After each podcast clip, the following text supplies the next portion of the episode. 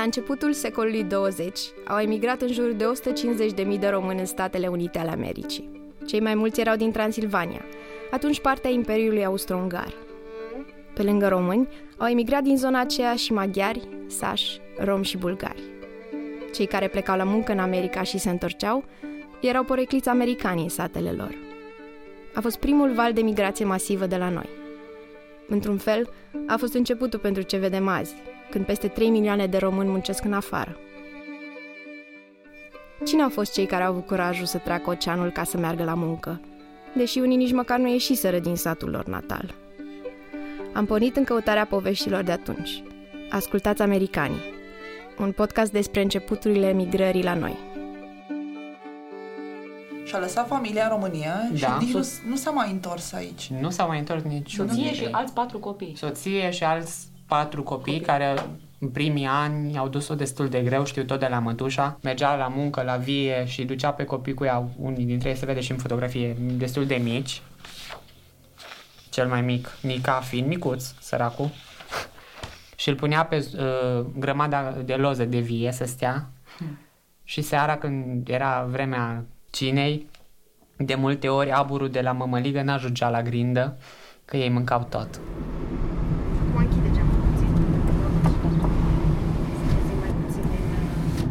Zgomotul străzii.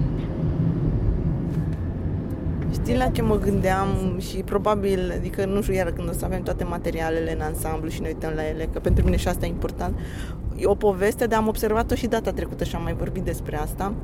E a femeilor rămase acasă cu copii. Da, da, da. care muncesc, deci sunt imaginile alea cu femeia care lucrează pe câmp, femeia cu patru copii, care arată îmbătrânită înainte de vreme, știi cum ai zis tu, cum femeia asta are copii mici, da, era îmbătrânită. Avem discuția asta în mașină, chiar după ce plecăm de la un interviu din Covăsânț, un sat din Arad. Un profesor tânăr de acolo, Alex Chiș, pe care l-ați auzit chiar la început, ne-a povestit despre doi bărbați din familia lui care au plecat la muncă în Statele Unite în 1913. Dar în povestea asta mare s-au strecurat câteva detalii și despre o poveste mai mică, cea a femeii care a rămas acasă, responsabilă de gospodărie și de restul familiei. Auzim și în alte interviuri povești similare despre femeile rămase în urmă. Dar de fapt nu sunt povești complete, ci simple mențiuni, ca un fel de notă de subsol a marei istorie. Găsim chiar și cântece pe tema asta, ca cel înregistrat în anii 70 de către profesorul Mircea Drăgan din Agnita. La pasăcie pe o pădure, la Pădure drag Plecă tan tiner de acasă Lăsai plug și lăsai coasă. Și nevasta mea frumoasă Suspinând lângă fereastră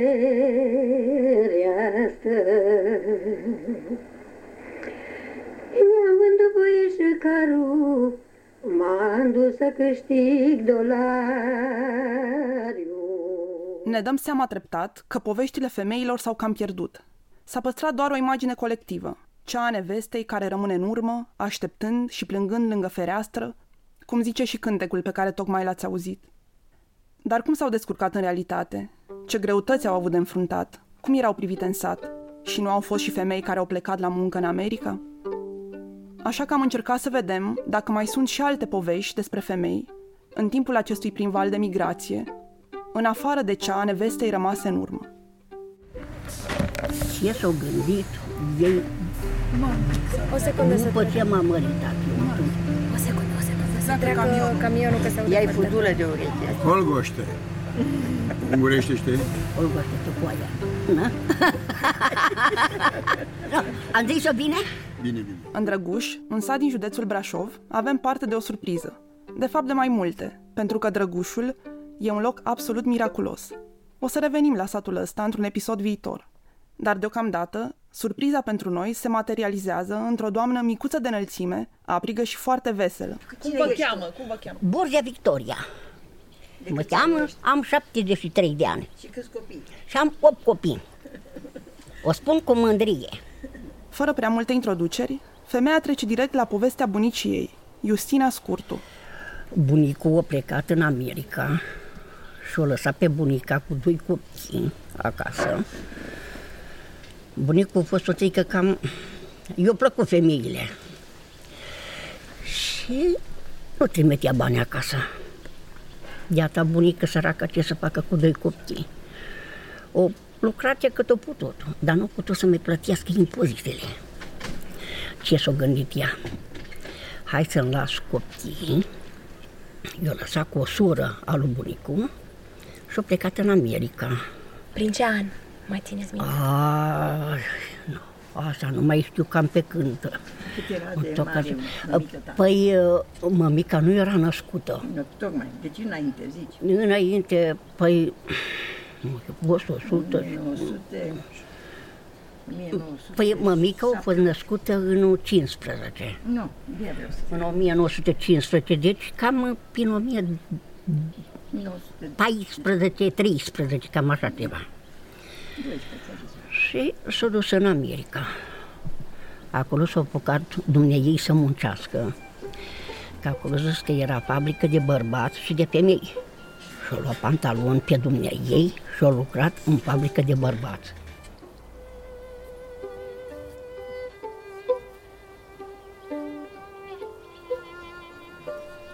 Când a rămas însărcinată și e de echipă știa că ea e femeie, dar ăștia la nu știa că e femeie. O crescut burta și o zis, mă, scurtule, ăștia ne bagă în cel închisoare aici. Nu putem să o mai ținem. O plecat acasă, adică o stat dar tot în America. Pe urmă, o rămas însărcinată cu mămica, bunica. Eu vreau să mai întreb, deci cum de n-au prins-o pe mama dumneavoastră că era femeie într-o fabrică de bărbați? bunica. Bunica. bunica, tot zic bu- mamă. Uh, uite așa, uh, păi numai când a început să-i crească burta, s-a observat și nu mai venit la muncă. Dar Ah, păi o fost ei mie chiar, lasă, ca și acum. Da, auziți? Că pe noi ne-a uimit foarte tare povestea asta cu pantalonii, că n-am mai auzit de o femeie care să muncească în fabrică și să, să dea drept uh, bărbat ca să Ideea. poată munci. Da. Cum i-a venit ideea asta? La șeful de echipă. S-a dus și a vorbit cu șeful de echipă, nu știa ingineriul și grandomanii ei mai mari, numai șeful de echipă știa. Și lua bani de sui săraca de o și-o destăbulat aberia, că dacă nu îi vindea pământul și sta cu doi copii plus că mămica. S-au dus și din sat în America și au venit sărași lipiți. Au băut toți banii, i-au băut, i-au... Da, soțul ei muncea, nu? Muncea. Muncea și el, dar el gâtul și afemeiatul. Ce știu, a fost, nu, i-a plăcut viața. Ce să fac? Și atunci Dumnezeu ea- să o hodinească pe unii ochii. Ce să fac? Alte mai multe săracul. La câțiva ani după ce Justina ajunge în America, soțul ei moare. Nu se știe exact motivul decesului, dar sunt foarte multe povești de atunci despre oameni care mor prin fabrici sau care au accidente de muncă. Conceptul de protecție a muncii încă nu se inventase. Justina ia atunci decizia să se întoarcă în România împreună cu fica ei. Între timp, bunicul a murit. Mamica a fost așa cam în jur de 3-4 ani când o vint cu ea din America. Ce s-a gândit ea? Mă duc să-mi iau și copiii ceilalți și mă întorc în răpt în America. Dar la întoarcerea spre România a fost furtună și au crezut că vaporul se scufundă. Vai de mine, o zis că mama dormeam în brațe la bunica și bunica plângea că eu anunțat că să se pregătească că se scufundă. Și eu p- picat o lacrimă pe mămica. Și mămica atunci s-o trezit și mamă, de ce plângi? Nu, culcă-te mai departe, nu a vrut să-i spuie, numai după ce au ajuns. Pe urmă, cum s-o ochii remedia treaba, că a început vaporul să se ridice și a început să-i anunțe că o să fie bine. O venit acasă să-și ia copiii și să, să se întoarcă în America. Acasă lucrurile au mers altfel decât a sperat Justina, pentru că aici o aștepta familia. Surorile nu au vrut să o lase. O zis, unde te duci tu? Acolo singură cu doi copii nu și-o da seama că ce e acolo. Dumnezeu când a venit, a venit în fustă, îmbrăcată, ca în America. Ai surorile, sorul nu e așa. I-au pus ei, i-au pus păstură, cum să purta femeile, i-au pus polmesiene cu un cap, ca așa să purta femeile la țară. Și și-o văzut aici de treabă. Ne-a uimit povestea acestei femei curajoase, care și-a pus pantaloni ca să lucreze într-o fabrică de bărbați din state, iar la întoarcerea în sat a trebuit să renunțe la fustă ca să nu fie luată în râs că face pe doamnă. A fost un caz singular, Justina? Câte astfel de povești au fost de fapt? Și care era statutul femeilor acum mai bine de 100 de ani? Uh, da, ideea este că în uh, societate, chiar și la final de 19, funcționează această paradigmă de împărțire a sferelor. Bărbatul rămâne în uh, spațiul public și activități însărcinat în special cu activități economice și de susținere a familiei. Iar femeia este, are monopolul casei și al gospodăriei. Nicoleta Roman, cercetător la Institutul de Istorie Nicolae Iorga din București. La final de 19 există acest discurs legat de, hai să zicem, maternitate morală. De ce femeia nu ar trebui să se îndrepte spre muncă? Pentru că e, da, dacă munca interferează cu activitățile de gospodărire și din gospodărie și de creșterea copiilor, atunci ea nu își mai poate uh, îndeplini rolul principal. Deci munca ar trebui să fie undeva în spațiu secundar și să fie legată cât de cât de casă. Tiparul se sparge atunci când există o criză, o criză economică, o criză a familiei. Deci este același lucru care se întâmplă și în timpul primului război mondial, când foarte mulți pleacă pe front și atunci femeile uh, capătă această responsabilitate masculină de a întreține economic familia. Și atunci, da, se permite, dar odată ce ei se întorc, rolurile redevin, revin la matca lor inițială. Deci, doar în momentul de criză poate să spargă tiparul. Îl întrebăm același lucru și pe istoricul Costi Băjenaru, cercetător științific la Muzeul Țării Făgărașului, Valer Literat, care s-a ocupat de emigrația făgărășană. Dar la femei uh, era interesant că na, era o societate foarte tradiționalistă aici și mă uimește cumva că le-au permis fetelor să emigreze singure. Cum de era posibil așa ceva? Tocmai din cauza sărăcii. Li se permitea. Erau familii care aveau 5, 6 copii, 7. În genere, zona asta făgărășeană cam 3-4, cam acolo era media, dar erau și mai mulți. Și atunci, pentru că era surplusul ăsta, ce să facă? Părinții permiteau să meargă la, la muncă. În genere, femeile nu prea s-au mai întors. S-au căsătorit pe acolo și au cam rămas în America. În punctul ăsta, întrebările noastre se ramifică și mai mult. În afară de motivele economice, ce alte motive au mai avut femeile ca să emigreze? În familia străbunicii mele era una dintre surori foarte frumoasă și pe care o chema Teodosia. Și Teodosia, fiind așa de frumoasă, se pare că a fost curtată de cel mai bogat om din sat, cu care s-a și căsătorit, dar pe care ea nu l-a iubit și la un moment dat a fugit de acasă și a fugit în America. Și povestea ei așa, că și bunica mea îmi povestea că mătușa asta a ei, fiind foarte, foarte frumoasă, era răsfățată de acest uh, soț și îi aducea micul dejun la pat. Gândiți-vă că era într-un sat pierdut uh, uh, pe lângă Sighișoara, început de secol 20 sau sfârșit de secol 19 și să-ți aducă cineva micul dejun la pat, e ceva, nu? Așa. Dar uh, asta n-a împiedicat-o să fugă de acasă și să își facă o altă viață în America.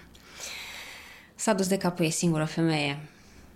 Ea e Ana Maria Iuga, etnolog la Muzeul Țăranului Român. Ana a crescut cu povești despre America, cele mai multe fiind despre străbunicul ei Mihail, care a fost plecat de trei ori în Statele Unite, la începutul secolului 20. Dar nu Mihail a fost primul din neam care a mers peste ocean. Pioniera a fost Teodosia, despre care ați auzit mai devreme. La câțiva ani după ea, a emigrat și Mihail, străbunicul Anei. Cei doi se știau din sat, pentru că Mihail era îndrăgostit de sora Teodosiei, cu care ulterior s-a și căsătorit. Dar când s-a dus prima dată, singur, tânăr, așa, uh, prin, pe vapor, din Europa până nu știu unde, el a tot auzit că acolo în America trebuie să fii foarte respectos, că nu trebuie să te uiți după femei, că te împușcă. Știi? Și a ajuns el în America, asta e povestea pe care mi-a povestea bunica mea. A ajuns în America și s-a fi făcut și lui foame săracul și s-a dus să mănânce în primul local unde, pe care l-a găsit acolo în port. Și a văzut el mâncând, a văzut el cumva cu privirea că vine o femeie spre el. Și el nimic, el stătea cu ochii în farfurie și nu, nu ridica privirea, nu voia să o bage în seamă. Și la un moment dat femeia respectivă zice, da, Mihăiță, de ce nu vor vrei să vorbești cu mine? Și era de fapt această Teodosia, plecată mai de demult uh, în America și întâmplarea face că s-au găsit atunci din prima și se pare că ea l-a și ajutat să-și găsească serviciu acolo de lucru de fiecare dată când a fost. Mihail a mers de mai multe ori în state, dar s-a stabilit în România, în timp ce Teodosia a rămas în America, iar legătura cu ea s-a pierdut treptat. Nu mai știm nimic de Teodosia, mama mea îmi spunea doar că a avut două fete acolo în America, nu știm nimic despre ele, nici nu știm ce nume poartă, deci le-am pierdut urma. Dar faptul că s-au întâlnit ei așa din prima întâlnire, primul popas pe care l-a făcut străbunicul, mi s-a părut uh, extraordinar. Cât de comun a fost pentru femeile care au emigrat în America să rămână acolo? Am găsit răspunsul într-o carte din 1929, care din păcate nu a fost tradusă în română. Studiu asupra asimilării la românii din Statele Unite. Este scrisă de către Cristina Galiții, un sociolog din România, din școala lui Dimitrie Gusti. Galiții și-a luat doctoratul în științe politice la Columbia University în Statele Unite. Pentru cartea asta despre începuturile emigrației românești, a adunat date statistice de la birourile de migrație din Statele Unite, din rapoarte oficiale și a petrecut luni de zile cu comunitățile de români din Statele Unite. Aflăm din cercetarea ei că în primul deceniu de după 1900, femeile reprezentau cam 9% din numărul total de migranți români, adică un procent foarte mic. Asta era din cauză că cei care au plecat primii s-au așteptat să strângă bani rapid și să se întoarcă apoi în satele lor, explică Galiții. Dar migrația s-a dovedit o treabă mai de durată, iar averea nu s-a făcut atât de ușor. Și dau zi, da, mă, minciună Și dau zi, da, mă, minciună Că America-i țară bună Bărbații au fost nevoiți să rămână mai mulți ani și ca să nu îndure singurătatea, spune Galiții, au început să-și cheme soțiile. Cifrele confirmă teoria asta.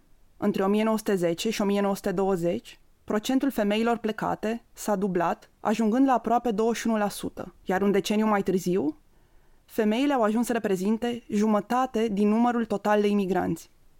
Dincolo de evoluția asta diferită, a mai existat o diferență foarte mare între migrația bărbaților și a femeilor. Între 1921 și 1928, peste 71% dintre emigranții bărbați s-au întors în România, adică cei mai mulți dintre ei, pe când femeile au preferat să rămână. În aceeași perioadă, doar 18,7% dintre ele s-au întors în România. Iată cum explică Galiția asta în cuvintele ei. Chiar și femeile din sate, care în vechea țară nu aveau drepturi politice sau sociale, au avut șansa să-și îmbunătățească situația. Împărțeau cu soții responsabilitatea pentru familie și contribuiau la traiul de zi cu zi și astfel și-au asigurat o poziție mai bună în societate. Ce e foarte interesant e că la distanță de 100 de ani, diferența asta între femeile și bărbații care emigrează din România s-a păstrat. Femeile sunt mai deschise să rămână în țara unde au emigrat, explică Ionela Vlase, sociolog și lector universitar la Universitatea Lucian Blaga din Sibiu.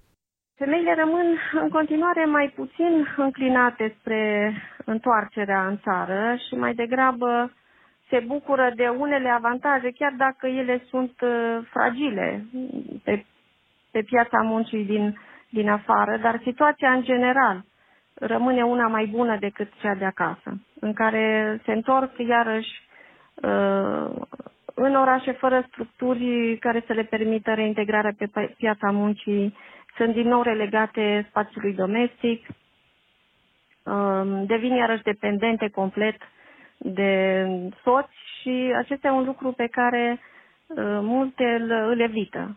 sau încearcă cel, cât de mult posibil să rămână în, în țara din, în unde au migrat. Căutând povești despre migrația femeilor, ne-am dat seama că nu am răspuns la o întrebare importantă. Ce s-a întâmplat cu cele care au rămas aici, în timp ce soților erau la muncă în America? Ce soluții au găsit ca să se descurce? Povestea baba că am fost cineră și proastă, așa au zis, și am rămas până la bătrânețe singură. Adam Oran despre străbunica lui Ana. Era, a fost o femeie foarte descurcăreață și răzbătătoare. Când a plecat moșul în America, ea făcea și piața. Sâmbătă se duceau cu cotărița la piață, duceai ceva și veneai cu altceva de la piață. Așa. Și baba avea un, un coș așa și moșul a avut, când a plecat în America, a avut și el revolv, cum ziceau toți. Dar era tot înțepenit așa, știi? Era, nu mai mișca, era țapăn. Și baba punea mere, pere, prune, ouă, brânză în coș, punea un ștergar deasupra și revolful peste el. Era țap, țăpenit. Și întreba bunicul meu, mami, dar ce faci cu pistolul ăsta? Că ăsta nu merge. El era copil, știa că ăla poți să bați, spargi la nuci cu el. E, îl pun pe cotăriță, zice, Drincea nu știe că nu merge. Drincea era un hoț local și el nu știa că pistolul nu merge. Deci baba l-avea, știi, pus la îndemână. Unele femei comunicau cu soților prin scrisori, poate câteva pe an. Dar în paralel exista un adevărat circuit de zvonuri și bârfe în sat care năștea foarte multă anxietate. Se auzea că soțul și-a găsit pe altcineva în America, sau că ea are o altă relație, că el a părăsit-o, sau că ea a făcut un copil cu altcineva. Vocea comunității era ultra prezentă. Da, și apoi am auzit că dumneavoastră aveți uh, povești interesante. Păi eu n-am, că nu l-am cunoscut pe socru. Dar ați auzit, o rămas Da, povești socra, despre... socra îmi spunea că eu rămas aici năcăjită, el s-a dus că nu a avut pământ, nu a avut lucru, un să lucre. Și au avut trei copii. Cum o chema? Carolina. Ea e Galeni Mârza din satul Galtiu, județul Alba. Are 88 de ani și poartă o verighetă de argint, făcută dintr-o coroană ungurească. O are pe dege de 60 de ani. Socrul ei, ONU, a fost plecat în America șapte ani, între 1914 și 1921. Bărbatul a murit la câțiva ani după întoarcerea din Statele Unite, iar Galeni nu a apucat să-l cunoască. În schimb a cunoscut-o pe Carolina, soacra ei. Carolina a povestit despre viața lui Ion în America, dar mai ales despre viața ei ca soție singură în sat. Cum a rezistat singură? Au rezistat că a fost muiere harnică. Și ce, ce făcea? O, dacă s-o dus, el o vândut vacă și por și ce-o avut ca să facă bani. După aia ea și-o cumpăra, eu trimis el bani și-o cumpăra iară. Și ei, ea lucra. Era harnic. Ea copiii în casă și mereu pe hotar la lucru, atunci merea la unguri. Și o ținut pot și ducea, zicea socra, aduce scrofa când făta în casă, că n-avea cocheață atâtea ca acum. Dacă era frig iarna, o aducea în casă, purcei și după aia ducea scrofa afară și pe iară o ducea să... Au fost, au fost o muiere tare harnică. Ce aflăm de la Galeni e că soacra ei a preluat toate sarcinile în gospodărie și s-a descurcat foarte bine ani de zile. Problema a apărut în momentul în care satul a început să bârfească. Mulți bărbați din Galtiu, plecați în aceeași perioadă cu ONU, se întorseseră acasă, dar soțul ei nu. Și de aici s-au născut bârfele că și-ar fi găsit o altă femeie în America. Toți ori vind oamenii care te-au dus. Unul într-un fel, unul într-altul, unul într-altul și apoi pe el tot făceau așa că are bani mai mulți și că nu mai vine și se însoară pe acolo și lasă și zice că la socra. Socra știa să scrie că tatăl să iei o fodascăl. Și s-a apucat și eu scris dacă tot îi ziceau ăștia că el nu mai vine că și-o găsi pe acolo și se însoară. El o apăra pe una care o tăvădea bărbatul. Și dacă chiar a stat acolo în casă. Era, era, era gazda. Carolina a decis să verifice singură dacă era adevărat ce se spunea despre ONU și a început să compună o scrisoare. Și apoi punea scrisoarea pe masă și când și aducea aminte ceva ce îi trebuie, ce așa, să uita acolo. Ce che? Și scrie, dacă nu vii, a dracului să și. De cealaltă parte a oceanului, ONU a primit scrisoarea și s-a alarmat. Socru, dacă au văzut că ăștia tăți pleacă, vin acasă și o proștiesc pe asta, că el se însoară pe acolo, când o căpătat scrisoarea, o vine la lucru și au adunat hainele și au plecat. Când s-a întors acasă după atâția ani, Carolina nu l-a mai recunoscut. Socra, zice, eu ieșeam, că amânam copiii acolo în, în capul satului, la ciurde, să aducă vaca. Și mâneam în tătă seara copiii și ieșeam la poartă și mă uitam să vedem, nu-i văd, vin. Și am ieșit la poartă și atunci nu treceau pe aici căruță și mașini. Nu erau. Și vineau în căruți pe aici. Și copiii înapoi la căruți cu vaca. Și alți copii. Și alți Păi e și alți copii care erau pe aici pe drum. Și a, când au fost la poartă, zice, numai atunci l-am cunoscut și eu nu l-am mai cunoscut. Dar după șapte ani, Ce am observat e că toate femeile din poveștile astea, fie că au rămas în sat sau au plecat la muncă în America, au avut de luptat cu o mulțime de prejudecăți. După ce s-a întors Justina, bunica, da. cum, uh, cum o vedea lumea în sat? Cum vorbea de ea? Păi nu vorbi prea bine că dumneai nu vrut să lase fusta jos. Ea se îmbrăca în fustă și o bajucoria femeile. Uite, o vin și aia acolo și nu Doamne. știu ce. Exact ca surmea, Doamne, de sănătate. Vocea asta critică a comunității a existat mereu. Există și acum. Femeile care merg să muncească în străinătate se confruntă și în prezent cu o mulțime de prejudecăți, foarte similare cu acele de acum 100 de ani, cu reproșuri că își abandonează copiii, că își trădează soții sau că își uită tradițiile, dar de foarte multe ori ele sunt cele care duc familia în spate. Dar ca și Justina, Teodosia sau Carolina, femeile s-au descurcat mereu și au găsit soluții. Și printre toate greutățile, au reușit să-și păstreze și simțul umorului, așa ca doamna Victoria. Foicică de Mărcrețu, președinte de județ, lua- roagă pe parlamentari să ne dea mai mulți bani. Și dacă îți va fi rușine, merg președinte cu tine, măcar că îți mai bătrână da de gură, tot sunt bună.